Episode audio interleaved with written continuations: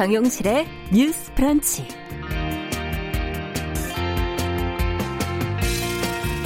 안녕하십니까 정용실입니다.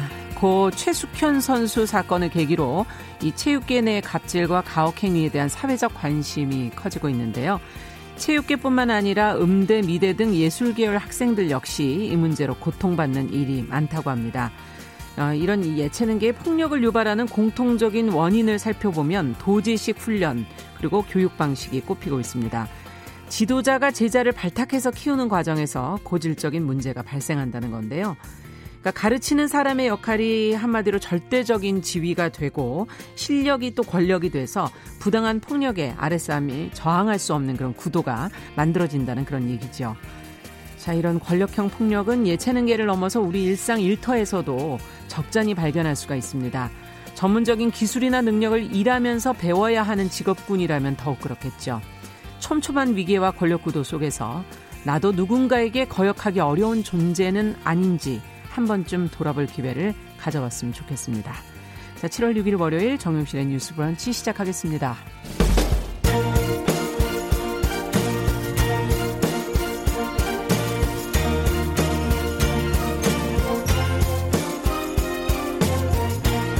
여성의 감수성으로 세상을 봅니다. KBS 일라디오 정용실의 뉴스 브런치. 여러분의 의견을 기다립니다. 문자는 샵 9730으로 보내주세요. 짧은 문자 50원, 긴 문자 100원이 부과됩니다. KBS 모바일 콩, 유튜브를 통해서도 무료로 참여하실 수 있습니다. 네, 정용실의 뉴스 브런치는 실시간으로 참여해 주시는 여러분들의 의견을 귀담아 듣도록 하겠습니다. 오늘도 많은 분들이 들어와 주셨네요. 감사드립니다. 자, 첫 코너 뉴스픽으로 시작을 하겠습니다. 오늘도 두 분 자리해 주셨어요. 더 공감 여성정치연구소 송문희 박사님 안녕하세요. 네, 안녕하세요. 전혜연 시사평론가 안녕하십니까? 네, 안녕하세요. 자, 오늘 첫 번째 소식은 어, 문재인 대통령이 안보 라인을 교체했다는 소식 뭐 주말 사이에 많은 분들의 관심을 끌었는데 그 중에서도 박지원 전 의원이 국정원장에 내정된 게 가장 지금 화제가 되고 있습니다. 깜짝 발탁 인사다 이런 얘기가 지금 나오고 있거든요. 어, 미래통합당 반응도 궁금하고 좀 먼저 그동안의 내용을 좀 정리를 해볼까요? 전혜연 평론가께서 좀 정, 정리해 주시겠어요? 예, 열쇠말 키워드 세 가지 한번 음. 정리해 보겠습니다. 첫 번째 서지영 라인 이렇게 요약이 되겠습니다. 네 서지영 라인이라는 것은 서훈 안보실장 박지원 국정원장, 음. 이인영 통일부 장관. 중요한 아. 자리에 이번에 인사를 담당한 사람들이 이름을 딴 것인데요. 물론 임종석, 정의혁 외교안보 특보도 중요한데 네. 이 서지영 라인에서 가장 지금 주목을 받는 인물을 꼽으라면 박지원 국정원장 후보자가 그렇죠. 되겠죠. 물론 이인영 통일부 장관도 뭐 굉장히 뭐 의미가 있습니다만 음. 박지원 국정원장 후보자가 굉장히 깜짝 발탁이다, 파격적이라는 이유가 나오는 것은 두 가지입니다. 어, 박지원 국정원장 후보자 별명 혹시 아십니까? 어. 송문희 박사님. 문모닝? 정치구단 문모닝. 아, 네. 문모닝이라는 것이 이전에 이제 예. 박지원 전 의원이 2017년 대선 때 음. 국민의당 소속이었어요. 그러니까 이제 탈당을 해서 다른 당에 가서 어떤 역할을 했냐. 문재인 후보를 매일 비판하는 그렇죠. 그래서 하루를 문재인 후보를 비판하는 것으로 시작한다고 해서 음. 문모닝이라는 별명이 음. 붙었습니다.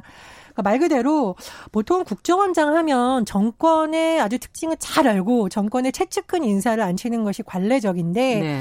어쨌든 대통령과 각을 세웠던 인물을 발탁했다라는 것에서 눈길을 모으고 있습니다. 그래서 첫 번째 키워드는 서지영 라인 그 중에서도 음. 박지원 국정원장 후보자, 뭐 내정자 이런 상황이죠. 이렇게 설명을 할 수 있고요.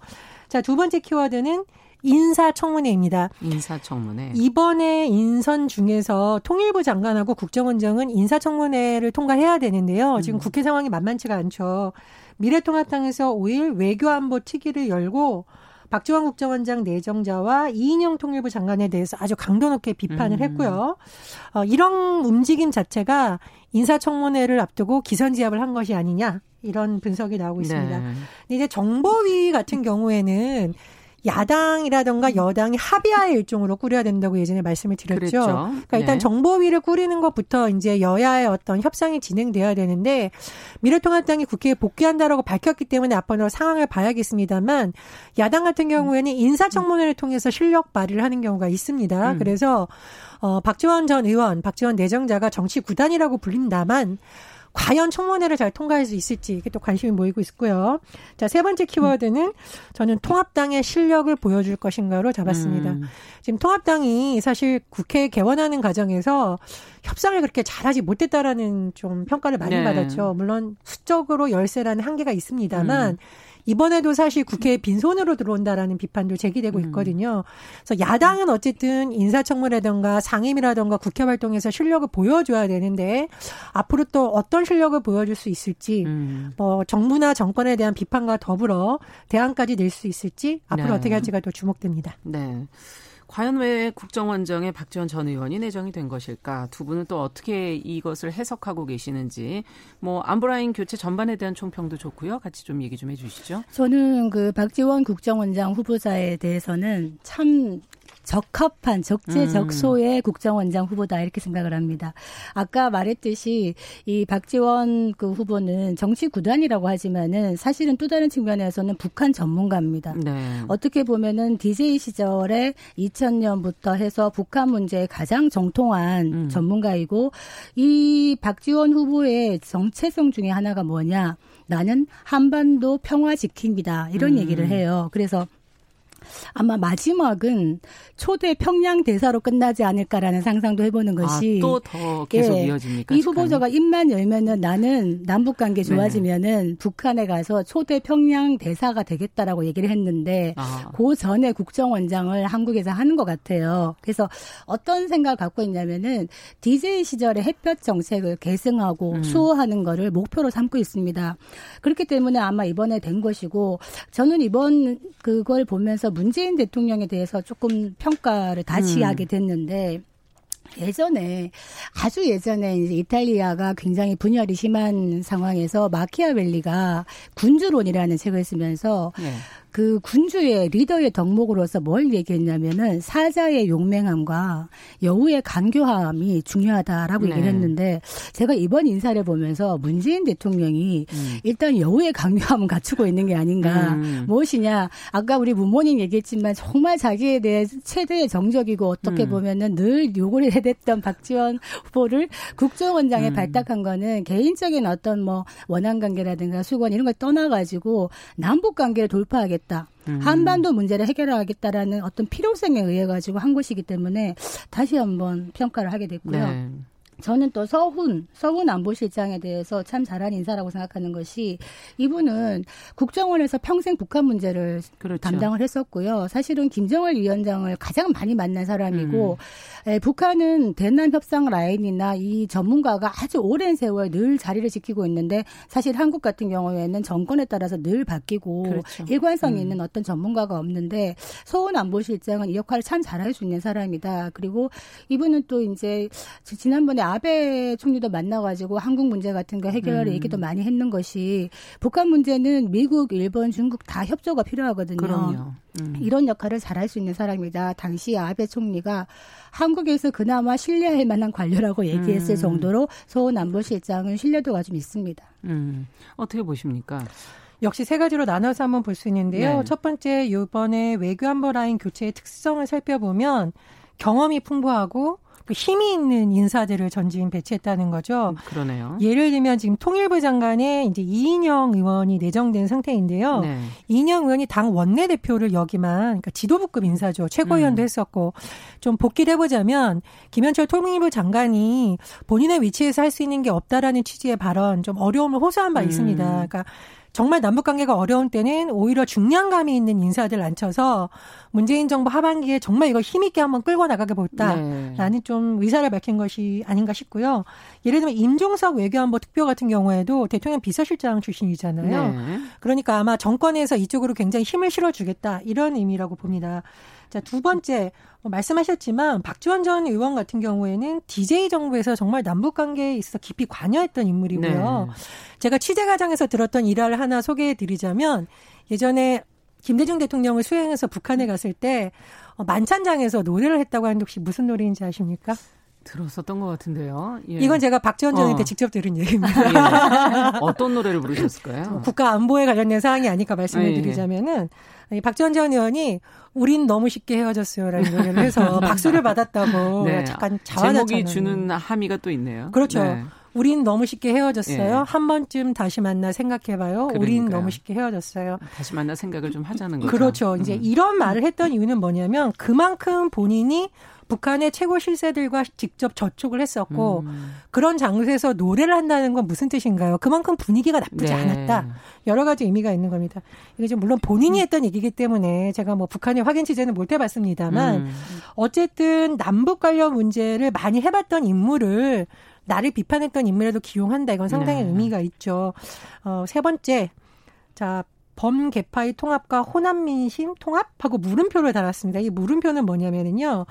참여정부가 굉장히 어떤 지역별로 비판을 받은 적이 있었는데 그 음. 뇌관이 됐던 사건이 대북 송금 특검입니다. 네. 그러니까 어떤 남북 정상회담 과정에서 북한으로 돈이 오갔고 이 문제를 때문에 박지원 전 의원이 당시 옥고를 치른 적이 그렇죠. 있어요. 네. 어, 그때 사진을 한번 보시면 눈이 실명이기에 와서 이렇게 휠체어를 타고 한쪽에 안대를 하고 있거나 이런 음. 모습도 있거든요. 그러니까 개인으로 보면 굉장히 힘든 일이었죠. 근데 당시에 이 문제가 왜 그 민주당과 그 참여정부 지지층 내에서 음. 분열하고 제기를 하냐면은 김대중 대통령을 강력하게 지지했던 호남 민심으로서는 김대중 대통령의 최대 업적이라고 할 수 있는 어떤 남북 관계에 대한 것을 수사까지 음. 해서 네. DJ의 영원한 비서실장이라고 불렸던 박지원 전 의원을 저렇게 기소해서 음. 옥고까지 치르게 하는 건 좀 심하다라는 이 여론이 일각에 예, 있었습니다. 네. 그래서 어쨌든 뭐 지금은 전 의원이고 옛날만큼 영향력이 있는지는 모르겠습니다만 어, 다른 당에 있었고 그러나 DJ 정신을 외쳤던 인물을 기용한 것은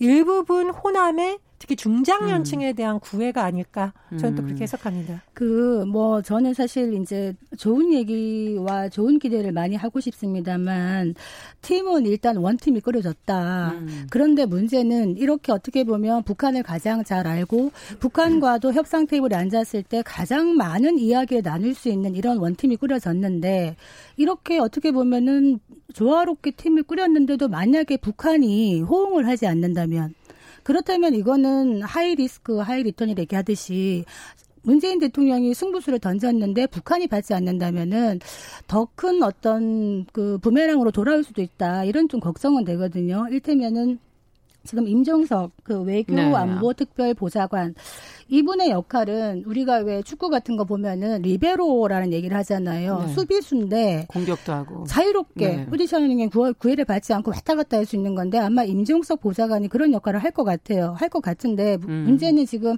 이 팀으로만은 이루어질 수 없는 것이 북한과 미국 간의 어떤 교착 관계라든가 이런 것들 조금 더 큰 시스템적인 측면이 있기 때문에 음. 남한 정부가 한국 정부가 이런 팀을 꾸렸다고 해서 북한 문제를 잘 풀어갈 수 있을까에 대해서는 사실 긍정적인 긍정적인 기대만 하기에는 너무나 많은 고민거리가 있을 수 있다. 이런 말씀 드리고요. 또 하나 아쉬운 것은 어 사실 그 17일 날 그 북한이 이제 강경한 어떤 대남 적대 방송을 하고 나서 원로 회의를 했다는데 어떻게 보면은 보수 정권 하에서도 그 대북 전문가가 많습니다. 보수 정권 하에 통일부 장관들이었다든가 아니면은 대북 전문가들이 많은데 이분들은 제가 볼 때는 명단이 없었어요. 그래서 북한 문제에는 사실은 여야 가릴 것 없이 진보 보수 가릴 것 없이 정말 많지 않은 전문가들을 다 한 자리에 모아서 지혜를 모아야 되는데 이런 것이 좀 약한 것이 아닌가 생각을 하고 북한과의 관계에서 이런 얘기를 하잖아요. 우리가 원칙을 정하고 한반도 평화라는 원칙을 갖고 포용을 많이 하지만은 당당해야 된다. 음. 북한에게 끌려가는 형식으로 해서는 안 된다. 네. 북한이 선을 넘을 때는 원칙적으로 안 되라는 얘기를 할 수 있는 이런 팀도 들어가야 되는 게 아닌가라는 좀 걱정은 있습니다. 네. 근데 이제 스티브 비건 미 국무부 부장관이 이번 주에 방안을 한다고 하죠. 그러면 예. 이 비건 부장관이 일부분은 네. 외교안보 라인 교체 소식을 듣고 왔기 때문에 일종의 상견례가 될 수도 있지 않냐 이런 전망도 나오고 있고 예. 과연 트럼프 대통령이 아무런 메시지 없이 이 사람을 보냈을까 저는 그런 생각이 듭니다. 그래서 어쨌든 새로운 라인이 꾸려지고 지금 미국에서 주요 인사가 방한하고 있는데 어떤 협의가 될지는 좀 더 지켜봐야 된다고 생각을 하고요. 어, 박사님 말씀하신 내용 중에서 윤상현 의원이 그런 얘기를 했습니다. 이제 무소속인데요. 국회 외통위원장을 그렇죠. 지냈는데 북한 문제에 정통한 보수 야권 인사를 포함하는 국민 특사단을 구성하자. 그래서 음. 북한에 파견하자 이런 제안이 나왔는데 글쎄요 저는 일부분 뭐 안보나 평화에 보수 진보가 따로 있냐라는 뭐 원론적인 주장은 맞습니다만 음. 그러나 북한 문제를 접근하는 데 있어서 시각이 너무 다르다면 우리의 말하자면 원팀 내에서 다른 목소리가 외교 안보에 대해서 나오는 거는 조금 위험 부담도 있거든요. 그래서 이 부분은 어떤 물리 조율을 통해서 타진하는 것이 맞지 원론만 보고 어떤 팀을 뚫어내는 것은 현실적으로 좀 어렵지 않을까 그런 그, 생각도 듭니다. 그것이 왜 위험하냐 하면은 협상을 할 때 원팀이 굉장히 중요한데 우리가 가장 기본적으로 국가의 배드가 얘기하는 것이 좀 강한 얘기하는 팀이 있고 또 다른 얘기하는 팀이 네. 있고 이것이 사실은 발을 맞춰야 되는데 대북 정책에 있어서 한 가지 목소리만 내는 하나의 색깔만 간다는 것은 사실은 협상에서의 운신의 폭을 좀 줄일 수가 있다. 아까 불법 그 대북 송금 그 문제 가지고 아까 박지원 의원이 어떻게 보면 특검을 받고 사실 옥고를 치렀죠. 그런데 네. 개인적으로는 뭐 불행한 일입니다. 그 당시에 그 여러 가지 정부 관계 인사들이 옥고를 치렀습니다만 사실은 대북 송금에 있어가지고 문제가 됐던 거는 당시에 북한과의 그런 교류를 하는 데 있어가지고 야당과의 소통이나 협의가 전혀 없었다는 것, 전혀 모르게 했다는 것 이것이 문제가 된 것이거든요. 그래서 대북 정책을 할 때는 제가 늘 얘기하지만 여야 간에 초당적으로 같이 소통을 하고 같이 마음을 모아야지만 이런 문제가 없을 수가 있다라는 거를 또 말씀을 드리는 네. 겁니다. 저는... 두 분의 기대와 우려가 여기서 이제 조금 정리를 좀 하겠습니다. 네네네. 네, 네. 예.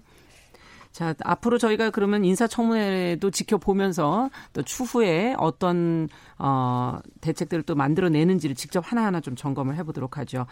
자, 이제 코로나19가 지금 재확산하고 있어서 걱정이 지금 커지고 있는데 자가격리 조치를 어기고 지금 역학조사를 방해하는 이 감염병법 위반으로 적발된 사람이 지금 1000명이 넘는다는 보도가 나왔어요. 예, 지금 어떻게 된 것인지 전혜연 평론가께서 관련 내용 좀 얘기해 주시겠어요? 예, 자가격리 조치를 위반할 경우에는 감염병 예방법을 어긴 혐의로 경찰 수사를 받게 되는데요. 예. 이 숫자가 무려 1000명이 넘어선다. 어떻게 이렇게 숫자가 많습니까? 예, 그러니까 뭐 음. 자가격리 조치를 어긴 경우도 있고 더 심한 경우 지금 구속된 경우도 있습니다. 네. 그러니까 지금 이제 1000명이 넘는데 가장 많은 인원이 자가격리 조치를 어긴 사람인데 470명이 넘어요. 470명. 네, 네. 가장 뭐 기본적인 건데 어겼다는 거고요. 집합금지 위반 사례도 400건이 넘고요. 그 음. 그 이외가 집회금지 위반, 역학조사, 방해 등이고요. 지역별로는 서울이 가장 많고 그다음에 경기도 순입니다. 네. 뭐 이것은 뭐 특정 지역의 주민들이 더 나쁘다 이렇게 해석하기보다는 아무래도 이제 인구 밀집도가 높고 최근에 지금 발생률이 높은 그렇습니다. 예, 이제 연관되어 거죠? 있는 것으로 네. 보여요. 근데 지금 구속된 사람이 10명인데 10명. 예, 물론 이제 뭐 전 국민의 숫자라든가 봤을 때 적은 경우인데 이 경우는 좀 제가 보기에도 구속이 불가피하지 않았나 싶은데 10명 중 7명이 자가격리 조치를 고의로 반복한 경우입니다. 고의로 반복이란 건 무슨 말이에요? 가지 말라고 했는데 일부러 예. 나가고 또 나가고 아. 아. 이런 경우 있고 이 가운데 다섯 명은 해외에서 입국한 뒤에 자가격리 통보를 받았는데도 주거지를 수차례 무단으로 이탈한 경우. 아. 그러니까 이제 구속영장 같은 경우에는 정말 구속을 해야만 되는 사유가 있을 경우에 발부되거든요. 예. 그러니까 그건 좀 심한 경우라고 볼 수 있고요. 일곱 명은 지금 말씀드렸고 나머지 생화명 같은 경우에는 역학조사를 방해한 경우. 거짓말을 한 건가요? 그렇습니다. 예를 들면 명단을 제출하라 그러는데 명단을 뭐 삭제한 잘못된 명단을 제출한다던가 예. 또는 이제 뭐 신천지 교회를 방문하지 않았는데도 갔다고 거짓으로 신고한 경우 아, 이런 경우도 있었습니다. 또 거짓으로 음. 그렇습니다. 예. 이러면 이제 방역 당국의 엄청난 에너지를 인력을 거기 소모시키는, 소모시키는 거죠. 것이죠. 예. 그리고 굉장히 혼선을 줄 수 있는 음. 것이죠. 그래서 이런 지금 상황인데요. 지금 중대본에서 거듭 호소하고 있는 것이 뭐 수사도 중요합니다만 제발 하지 않는 것이 경찰력과 음. 지금 방역 당국의 힘을 아껴주는 것이죠. 이제 코로나가 장기화되면서 굉장히 많은 공무원들이 지쳐있는 상황입니다. 그래서 제발 좀 지켜달라라고 호소를 하고 있고요. 또 정세균 총리 같은 경우에도 예. 지금 이제 사업주 중심으로 여러 가지 비판이 제기되고 있잖아요. 예를 들면 뭐 방문 판매라든가 네네네. 되어 있는데 사실 사업주도 문제인데 이용자도 좀 책임이 있는 것이죠. 그렇죠. 그래서 앞으로 어떤 시설이나 장소에서 마스크 위반을 하지 않는 경우가 확인되면 사업주뿐만 아니라 이용자에게도 법적 책임을 물을 수도 있다 아. 이렇게 경고를 했는데요. 정부에서 수사를 하고 적발하는 것도 중요하겠습니다만 지금 워낙 또 위중한 시기이기 때문에 그렇죠. 시민들이 자발적으로 마스크도 착용하고 정부의 방역 수칙은 지키려는 노력이 꼭 필요할 것으로 보입니다. 날이 더워지고 좀 힘들긴 하지만 시간도 많이 길어지고 하지만 어, 어쨌든 지금 계속 어, 확산세가 심상치 않기 때문에 노력이 좀 필요할 것 같고 어제 방역 의무 위반한 개인에겐 과태료 등의 책임을 묻겠다 뭐 이런 발언도 지금 나왔던 것 같고요. 어떻게 해야 될까요? 어, 이게 맞죠, 사실은. 고의나 중과실로 뭐 타인이나 지역사회에 감염을 시켰다 그러면은 치료비라든가 이런 거를 받아야 되고 손해배상까지 가능하고 아니면은 뭐 과태료 같은 거 만들어서 좀 처벌하는 게 필요하다. 제가 길을 걷다가 문득 이 생각이 드는 거예요. 많은 사람들이 거의 마스크를 쓰고 다니잖아요. 네. 우리가 작년만 해도 이런 광경을 상상이나 했을까? 그렇죠.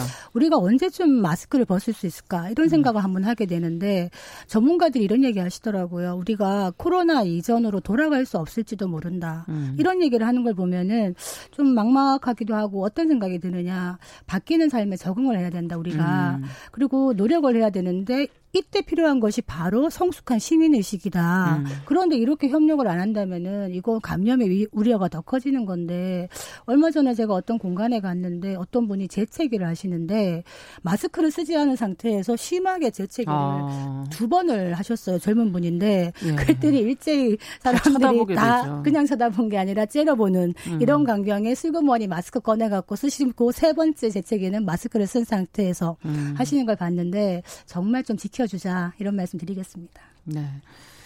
자, 정유실의 뉴스 브런치 더공감 여성정치연구소 송문희 박사 전혜연 시사평론가와 함께 뉴스픽 진행하고 있는데요.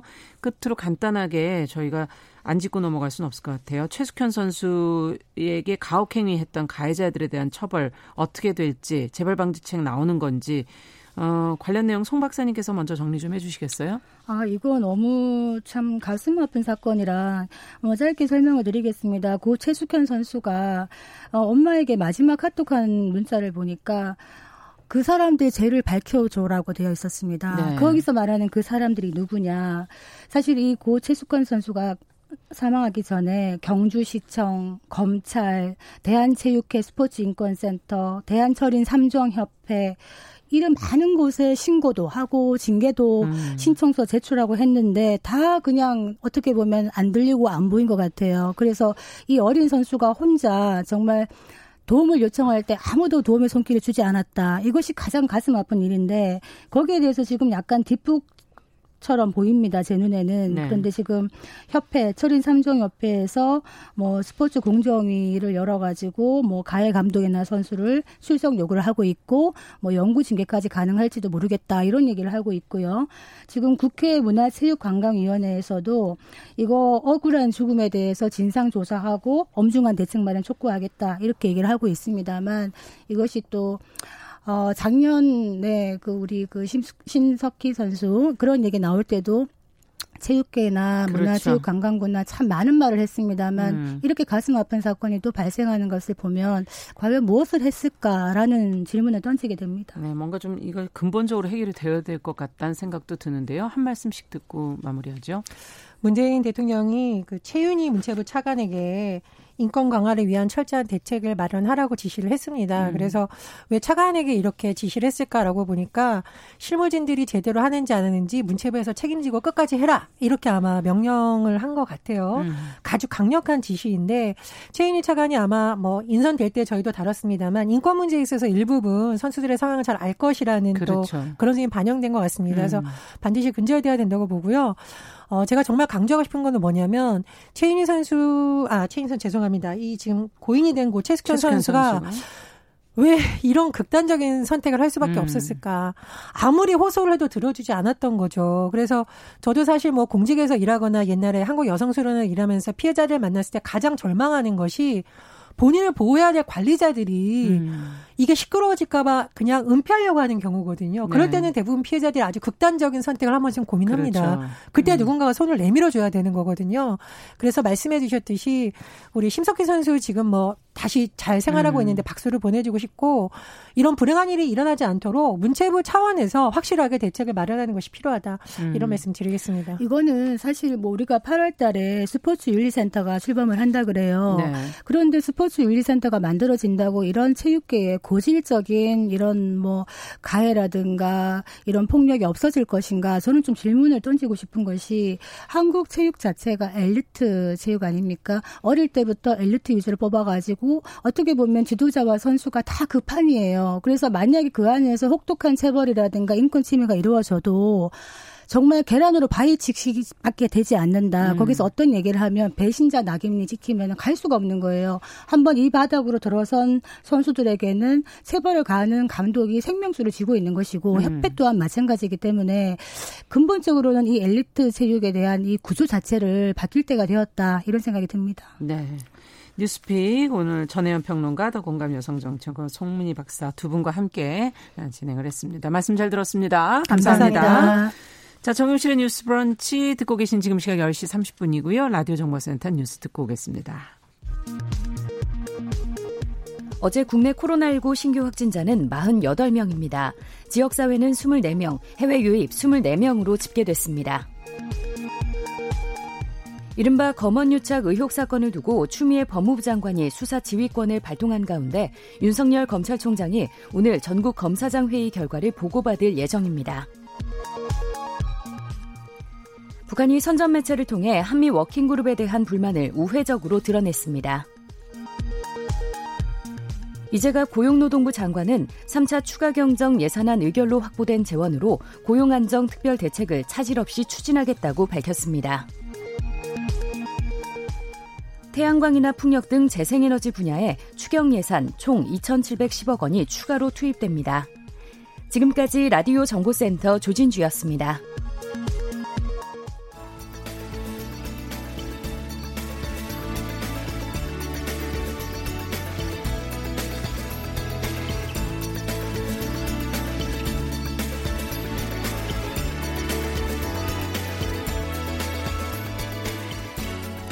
세상을 보는 따뜻한 시선. KBS 일라디오 정용실의 뉴스 브런치. 매일 아침 10시 5분 여러분과 함께합니다. 네, 정용실의 뉴스 브런치 듣고 계신 지금 시각 10시 32분이고요. 앞서도 저희가 잠시 그 뉴스픽에서 전해드렸습니다만 지금 어 계속 어 코로나19 사태가 계속 이어지고 있어서 좀 걱정스럽다 이런 말씀을 드렸습니다. 어, 광주 전남 지역과 수도권 지역에서 코로나19 확산이 지금 계속되고 있고요. 신규 확진자 수가 어제까지는 사흘째 60명대였는데 오늘 이제 48명이 돼서 이 고공행진하던 확진자 숫자 증가세는 지금 주춤한 분위기긴 합니다.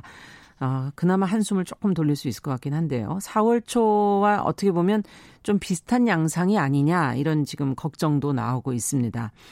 사회적 거리두기 단계를 좀 그래서 강화하는 게 어떠냐 하는 검토를 해야 되는 거 아니냐는 지적도 지금 나오고 있는데요. 이와 관련해서 오늘 고려대 안산병원 감염내과 최원석 교수님과 함께 관련 이야기를 좀 나눠보도록 하겠습니다. 안녕하십니까 교수님? 네, 안녕하세요. 네.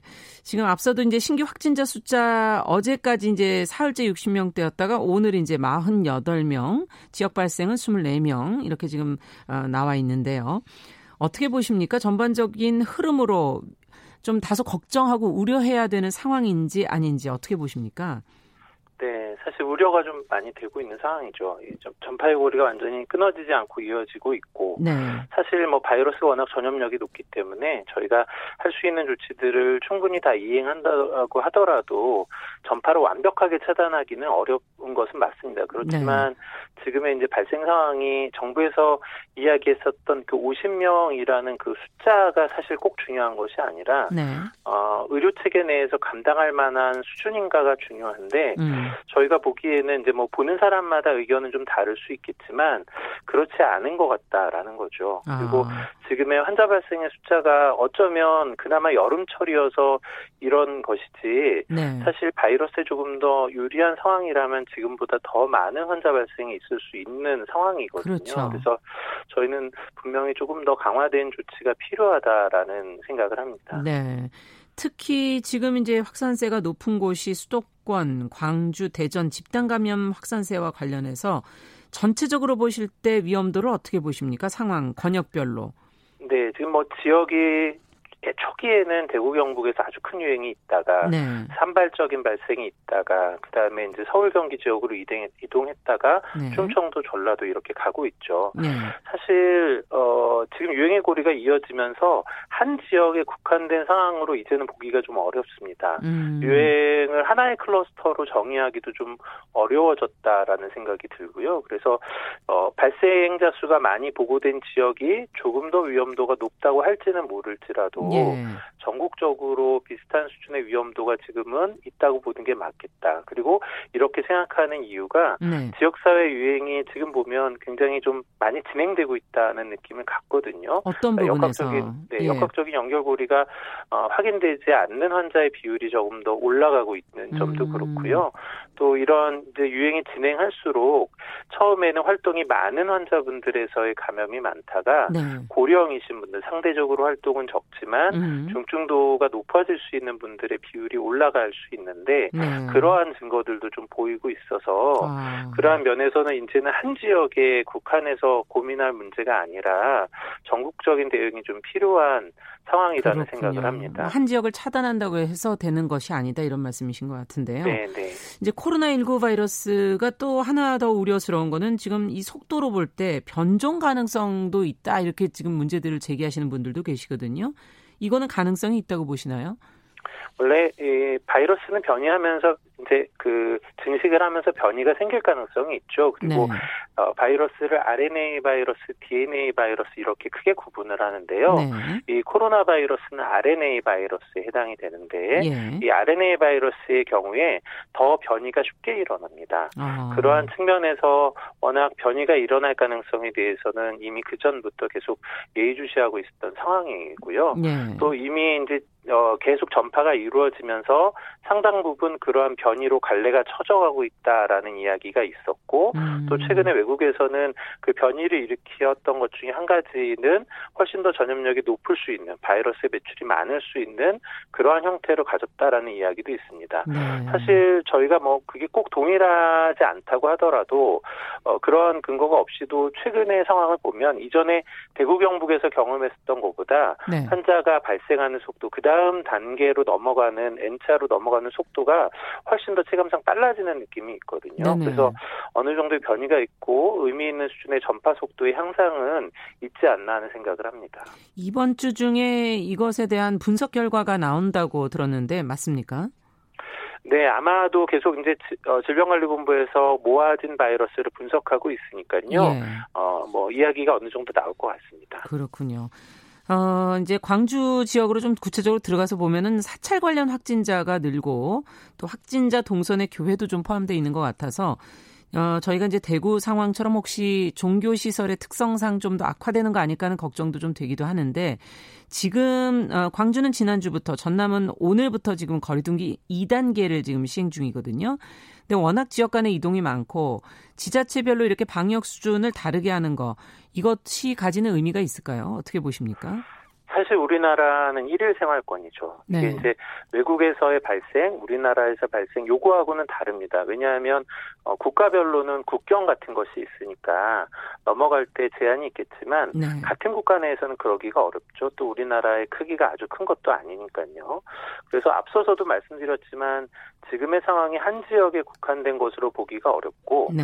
뭐 관리나 통계 측면에서는 지자체별로 그걸 잡고 또 지자체별로 대응의 수준을 좀 다 르게 하겠습니다만 행정구역으로 나누어져 있는 그 관점에서만 접근해서는 대응하기가 좀 어렵다는 생각을 합니다. 음. 또 실제로 2월에 대구 경북에서 환자가 아주 많았을 때 강화된 사회적 거리두기를 대구 경북에 국한해서 하지 않았었거든요. 아, 그렇죠. 전체가 다 했었죠. 예. 그래서 지금 뭐 그때하고는 환자 발생 숫자가 좀 어, 다르기는 합니다만 음. 발생의 위험이 많이 적다고 보기도 어렵거든요. 지금은 네. 여러 클러스터가 어, 산발적으로 나타나고 그렇죠. 있기 때문에 예, 그런 면에서 어, 이 관점을 지역에 국한된 것보다는 전국적인 관점으로 좀 보는 게 필요할 것 네. 같습니다. 네. 따로따로 떼서 보기보다는 하나로 지금 봐야 될 텐데 그렇다면 사회적 거리두기 이것도 전국적으로 2단계로 격상해야 된다 이렇게 보십니까?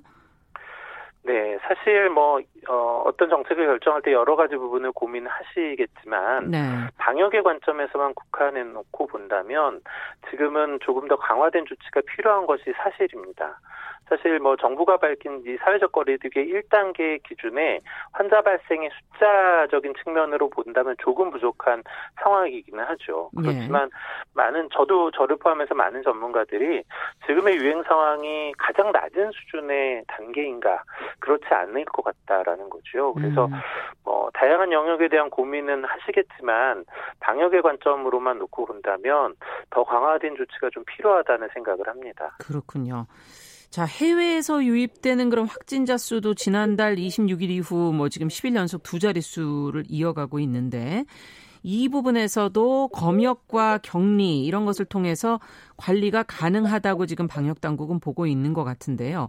어떻게 보십니까? 이 해외 유입 부분은? 네, 일단 이제 해외 입국자분들은 2주의 자가격리를 의무화하고 있기 때문에 그러한 측면에서는 어느 정도 통제 범위에 있는 것은 맞죠. 네. 그렇지만 어 뭐 뉴스를 통해서도 저희가 소식을 접하지만 일부 그러한 자가격리 의무를 잘 지키지 않는 사례들이 보고가 되고 있다는 게 있고요. 네. 또 해외 유입을 통한 환자 발생의 숫자가 최근에 결코 적지가 않거든요. 음. 어, 이러한 부분이 이제 의료 체계에 부담이 되고 있는 것이 사실입니다. 예, 그렇군요. 앞서 이제 말씀해 주셨 던 그 어, 어, 계속 이제 방역 당국에서 분석 결과를 내놓을 것이다라는 얘기를 해주셨는데 이번 주 중에 지금 어, 3천 명 혈액에 대한 1차 항체 보유율 조사 결과가 발표가 된다고 하던데요. 이렇게 되면은 무증상 감염자가 어느 정도 되는지도 알 수 있을까요? 일단 표본이니까요. 전체를 예. 어느 정도 대변할 수 있는 중 정도의 샘플인가 또 지역적인 배분도 중요하고요. 예. 그런 것도 좀 고민은 해야 될 것 같고 지난번에 뭐 1,500여 명의 환자에 대한 결과가 한번 이제 보도가 되었을 때 어 좀 의미 있는 숫자인가에 대한 논란도 있었거든요. 네. 그래서 어 일단 어 결과를 좀 보아야 하겠습니다만 저는 조금 더 많은 숫자 또 지역적으로도 많이 배분돼 있는 숫자가 들어가야만 음. 우리나라의 상황을 조금 더 유의미하게 볼 수 있겠다는 생각을 합니다. 네, 샘플이 어떻게 구성되어졌느냐를 또 들여다 봐야 된다는 말씀이시군요. 네, 맞습니다. 네. 자, 이제 휴가철로 접어드는 시기라서 여러 가지로 조금 우려스러운 부분들이 더 커지고 있는데, 어, 방역 당국의 조치가 어떻게든 뭐 개인 차원에서는 거리두기 2단계, 3단계 수준으로 인식을 하고 더 조심해야 된다, 개인들이. 이렇게 지적하는 전문가들이 많으신데, 현 상황에서 개인이 주의해야 할 점, 어떤 점을 꼭 잊지 말고 계셔야 될지 강조해 주실 부분이 있다면요?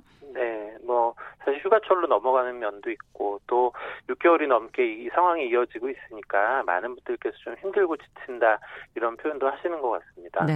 어, 실제로 밖에서 보면 경계심이 좀 많이 낮아져 있는 듯한 모습도 좀 있기는 하고요. 네. 어, 뭐 사회가 돌아가려면 코로나19가 계속 끝나지 않을 테니까 음. 어느 정도 저희가 이제 적응하면서 사는 게 필요할지는 모르겠는데 네. 그렇다고 해서 지금의 상황이 우리가 완전히 감당할 수 있고 또는 그냥 진행하긴 놔둬도 되는 그런 상황은 결코 아니거든요. 음. 우리가 사회적 거리두기의 단계를 이야기하지만 어느 단계이든지 사회적 거리두기 안에 있습니다. 즉 개인의 관점에서 주의하기 위한 조치들이 달라지는 것은 아니거든요. 네. 이거 이제 뭐 사회 모임이나 행사의 관점에서 추가적으로 무엇을 하느냐 하지 않느냐의 의미이지 음. 개인의 관점에서는 철저한 위생 수칙을 지킨다거나 마스크를 착용한다거나 이러한 부분은 결코 없어지지 않는다는 거죠. 네. 뭐 많이 힘들고 지치시겠지만 실제로 이게 유행이 진행되면서 중증으로 진행하고 사망하시는 그래서 투병 중에 있는 환자분들도 많이 있고 또 음. 의료진들도 굉장히 힘들게 버텨가면서 지금 상황을 보내고 있기 때문에 네. 많이 어, 어려우시더라도 이 유행을 낮추기 위한 조치들을 함께 하셨으면 좋겠고요. 네. 지금은 국민들께서 모르는 것들이 있을 거라 생각하지는 않아요. 네. 개인 위생 수칙이나 주의 사항들을요. 그래서 그 알고 계신 것들을 다시 한번 좀 되새기면서 꼭 지켜주셨으면 하는 바람이 있습니다. 네. 앞서도 그 어, 어기시는 분들도 많더라고요. 요즘에 그 방해하거나 감염병법 위반으로 적발된 분도 뭐 천 명이 넘는다 그런 지적도 나오고 있는데 이런 문제도 좀 없어져야 되겠죠? 네, 그렇죠. 이제 음. 우리가 그동안 잘 버텨왔던 게 국민들의 음. 자발적인 참여가 많았던 부분이 있잖아요. 그러니까 예. 이제 어느 정도의 강제력이 점차 필요한 부분도 있겠지만 결국 국민들께서 잘 참여해 주시는 게 음. 그런 일이 없도록 하시는 게 우리가 결국 이 바이러스에 대응하는 데 성공할 수 있는 길이라고 생각합니다. 네. 오늘 말씀 여기까지 듣겠습니다. 감사합니다. 네, 감사합니다. 네, 월요 인터뷰 오늘은 광주 전남 지역과 수도권의 코로나19 확산과 관련해서 고려대 안 산병원 감염내과 최현석 교수님과 이야기 나눠봤습니다. 우리는 만났다. 월요일부터 금요일까지 오전 10시 5분엔 뭘 해요? 참고로 말하지만 정용실의 뉴스 브런치를 들어요.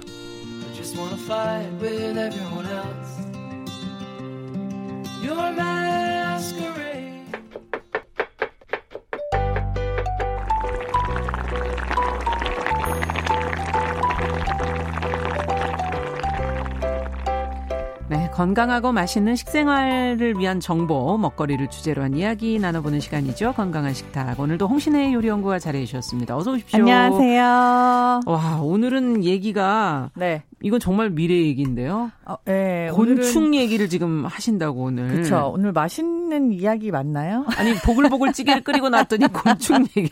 아우 찌개에 네. 이거 가루 한 숟가락 탁 넣으면 기가 막힙니다. 육수가 따로 필요가 없어요. 아니. 이게 가축으로 인정받도록 한 게 벌써 1년 1년. 네, 벌써 1년. 아니, 나는 마음의 준비가 전혀 안 돼 있는데 아. 언제 이렇게 입법이 추진이 됐나요? 아무도 마음의 준비는 안 돼 있습니다. 네. 네. 이게 지금 가축으로 인정이 됐다라고 하는 게 사실은 뭐 여러 가지 의미가 있을 수 있는데 이게 총네 음. 가지 그 섹션으로 나누어져 있어요. 음. 식용이 있고 그리고 약용이 있고 그리고 사료용이 있고 애완용이 있고 이렇게 해서 곤충을 네 가지로 나눴는데 야. 사실 여기에 되게 주목할 만한 게 여태까지는 뭐 약용이라든지 사료용 이런 거는 있었잖아요. 예, 약용? 네. 음. 곤충을 약으로 아, 먹는 경우 굉장히 많이 먹죠. 아, 네, 진해라든지 이런 음. 것들 아직도 마찬가지고요. 음. 식용이에요. 식용. 이라고 하는 게 사실 요즘에는 약간 눈에 띄기도 하는데 뭐 고소해라는 거 들어보셨어요? 오. 이게 애벌레 할 때 애자인데 고소한 애벌레라는 뜻이거든요. 아. 이게 밀웜이에요. 전 어. 세계적인 지금 약간 혁신적인 트렌드 단백질 공급원으로 알려져 있는 야. 그 밀웜이랑 그리고 뭐 우리가 흔히 군뱅이라고 얘기하는 것들 군뱅이. 있죠. 예. 지방에 국도를 이렇게 차를 타고 달리다 보면 네. 군뱅이라고 쓴 농가를 꽤 많이 발견합니다. 아, 맞아요. 그렇죠. 네. 근데 그 군뱅이 도대체 어디다 쓰는 건지는 잘 모르셨잖아요. 확인해 본 적 없어요. 먹는 거예요. 아, 먹는 거예요? 네, 이게 대부분 이 군뱅이가 무슨 군뱅이냐 하면은 장수풍뎅이 유충 아. 니면은흰 점박이 꽃무지라고 하는 우리가 벌레. 네 벌레 네 근데 이거를 식량으로 부를 때는 벌레라는 단어를 사용하지 않아요. 음. 이걸 그냥 곤충으로 통일합니다. 곤충. 네. 네, 오늘따라 되게 말씀이 어. 없으시네요. 아니, 그게 아니라, 아, 이걸 어떡하나. 이걸 뭐 차마 먹을 수 있나. 지금 마음이 착잡해서. 근데 곤충이 이렇게 식량 차원에서 갑자기 이렇게 1년 전부터 이렇게 법 개정할 정도로 주목받는 이유는 뭡니까? 뭐 여러 가지 원인이 있을 수 있어요. 그렇게 먹을 게 없어서 그런가요? 아, 먹을 게 없어지죠. 네, 없어지는 없어지나요? 이유가 네, 첫 번째로 이제 환경적인 요인이 가장 크기는 한데 음. 일단 이렇게 생각해요. 이렇게 한번 생각해 보세요. 사람이 사실 환경 파괴의 주범자죠. 그럼요. 근데 사람이 먹을 거를 지금 생각을 해야 되는 시기인 거잖아요. 예. 소나 돼지 같은 뭐 돼지는 조금 다르지만 소 같은 음. 경우에 키울 때 물이 어마어마하게 들어가요. 물이. 네, 그렇죠. 그리고 소 자체는 뭐 본인이 사람이랑 똑같이 어떤 환경에 굉장히 많은 영향을 받기 때문에 아. 키우는 게 되게 중요해서 우리가 소는 고기를 등급도 내고 뭐 아, 그쵸, 한정도 그쵸. 있고 굉장히 많은 네. 그 시스템이 있잖아요. 근데 이거에 들어가는 많은 노력과 자원이 엄청나단 말이에요. 네. 이 곤충은 상대적으로 물만으로 따졌을 때 소에 비해서 한 4분의 1, 5분의 1밖에는 소모가 안 돼요. 같은 양이라면? 그렇죠. 같은 양이라면. 그런데도 불구하고 우리가 흔히 섭취할 수 있는 영양가, 단백질이라든지 아니면 뭐 여러 가지 다른 무기질, 미네랄, 다른 성분들 네.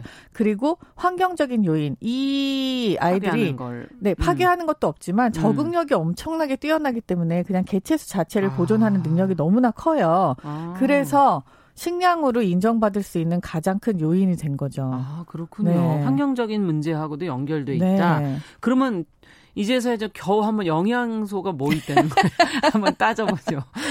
지금 인류가 꼭 필요한 영양소 중에 살아남는데 키포인트로 알고 있는 게 사실 단백질이지 단백질. 않습니까? 네. 나이 들수록 또 많이 먹어야 된다. 그럼요. 이 네. 단백질 때문에 지금 음. 무슨 프로틴 쉐이크고 맞아요. 뭐고 뭐 굉장히 많이 나오잖아요. 근데 이 프로틴 쉐이크 중에 일부는 또 우리가 지금 흔히 알고 있는 이 곤충으로 만드는 겁니다. 이 곤충? 네. 네. 이런 이런 여러 아, 가지 곤충으로. 곤충? 네. 네. 그래서 어, 네. 어. 이 프로틴 쉐이크라고 하는 것뿐만이 아니라 단백질의 주 공급원으로 알려져 있어요. 곤충들이. 야. 실제로 우리가 지금 인지를 하지 못하고 있어서 그렇지 우리의 아주 머나먼 선조들은요. 먹고 아, 살았었죠. 예전에 먹었죠. 그럼요. 가축을 길러서 메뚜기. 먹기 이전부터는요 네. 모두 다 곤충을 잡아먹고 살았어요. 아, 그런데 네 그런데 이제 가축이라고 하는 단어가 생기고 뭐 양이라든지 뭐 음. 뭐 소라든지 돼지라든지 이런 것들을 키우기 시작하면서 하면서. 단백질 공급원이 주된 게 바뀐 아, 거죠. 그 전에 그럼 곤충을 더 많이 그럼요. 먹었다. 근데 우리가 흔히 지금 알고 있기로는 음. 약간 미래 식량이라고만 생각하지만 원래부터 음. 있었던 거고 그걸 다시 회귀하는 현상이라고 보시면 거다. 돼요. 네. 얼마나 어디에 좋은 건지. 아. 구체적으로 어, 좀 설명을 해주셔야 받아들이죠. 네, 이게 저는 사실 의학적인 지식은 거의 없기 때문에 음. 이게 약으로서 어떻게 사용되는지는 잘 모르지만 그냥 음. 실내라는 것들이 뭐가 있냐면은 어 환자식 환자식으로 네, 사용되는 프로테인은 요 곤충을 곤충 프로테인을 사용하는 경우들이 꽤 있어요. 아. 왜냐하면 이게 육류에서 섭취할 수 있는 그런 프로틴, 그런 단백질이랑은 네. 조금 구조가 달라서 훨씬 더 흡수가 빠르고 굉장히 많은 양이 흡수가 되는 걸로 알려져 있어요. 아. 이 연구 결과들 때문에 굉장히 많은 영양 성분, 영양제에는 이 영양 성분을 아. 투입을 하고 있고 아. 두 번째로는 우리가 애완동물, 그러니까 가축들 있잖아요. 네. 혹은 반려동물들. 네. 그런 사료로 사용이 되는 경우가 굉장히 많아요. 사료로 네. 몰랐네. 네. 예. 이 단백질 공급이 완전 중요한 성분이기 때문에 요 양질의 음. 단백질을 위해서 이렇게 사료로 사용되는 경우들도 있어요. 그렇군요. 네. 영화 설국열차 어. 생각나요. 네. 그 양갱 그렇죠. 네. 설국열차를 볼 때만 해도 저도 이런 것까지는 생각을 못 했었는데 이게 불과 우리나라도 한 3, 4년 전 일이거든요. 음. 3, 4년 전부터 이런 움직임이 굉장히 뚜렷해지고 네. 이런 프로젝트들을 나라에서 그러니까 농진청에서도 시행하기 시작했어요. 근데 저도 이제 거기에 약간 참여를 한 적이 어. 있었는데 이제 메뉴를 개발을 하는 거죠. 곤충으로. 곤충으로. 네. 근데 음. 설국열차를 볼 때까지만 해도 그 영화 안에서 나오는 그 양갱에 들어가는 그 거기는 벌레라고 합시다. 네. 너무 모습이 벌레였으니까요. 되게 뭔가 모르게 굉장히 혐오스럽고 바퀴벌레처럼 나왔잖아요. 네. 먹을 수 없는 벌레처럼. 그러니까요. 근데 실제로는 먹을 수 있는 곤충들이 훨씬 벌레와 곤충 무슨 차이야? 네. 단어를 좀 구분을 지어야 될것 네. 같습니다. 네. 이게 약간 사실 인식적인 혐오감인 거잖아요. 그러니까요. 우리가 그냥 알게 모르게 그게 보여 보여지면 뭔가 그래요. 벌레는 무서워였죠. 여태까지 벌레는 맛있어가 아니고. 그렇죠. 그럼요. 잡아야 될 것으로 그럼요. 이렇게 신발로 딱 때려 잡아야 네. 될 거라고 생각을 했지 벌레를 한 번도 친숙한 입에 생각을 가까이 가본 적이 없어요. 아우, 그거 메뚜기 먹는다 그러면 그러니까. 어, 옛날 사람 막 이랬었죠. 그럼 메뉴를 개발하기 힘들 것 같은데 보여지면 안 되니까. 네. 근데 이제 사실은 보여지는 메뉴들도 지금은 굉장히 획기적인 것들이 많아요. 제가 아까 초반에 얘기했었던 고소해라고 하는 네. 그게 이제 밀웜인데 사실은 갈색 거절이라고 하는 그 곤충의 유충이에요. 음. 그러니까 애벌레죠. 네. 지금 여러분들이 애벌레라고 했을 때 으라고 생각하면서 길고 그 마디가 있는 애벌레 그쵸, 그쵸. 그거 맞습니다. 네. 그거 맞는데 네. 이거를 굉장히 상당히 이렇게 뭔가 에어프라이 이런 기술로 뻥, 뻥 튀겨나가지고 굉장히 고소하고 그리고 먹으면 파스락하게 만드는 튀김 방식을 채택을 해서 모양은 그대로고 모양은 그대로인데요. 아. 그래서 요거를 어 일부 막걸리집이라든지 아. 굉장히 뭔가 새로운 것을 시도하는 그런 파인다이닝 같은 데서는 일부러 약간 뭔가 가, 아래에다가 쿠키를 깔고 음. 그걸 이렇게 몇 개 놔서 살아있는 벌레를 먹는 것처럼 연출을 하기도 해요. 식감은 어때요? 바사삭. 네.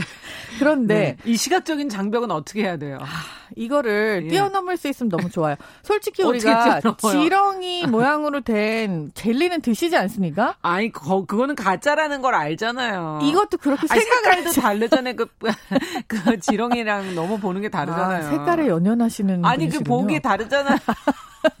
근데 그거는 흉내를 낸 거지만 이건 실제로 되게 네. 귀여운 음. 그런 우리가 알고 있는 그 마디가 귀엽다고요? 있는 그거예요. 실제로 보시면은 좀 아, 제가 오늘 가져왔어야 되는데 저희 어. 냉동실에 가득 있는데요. 저는 인식을 못 하겠어요.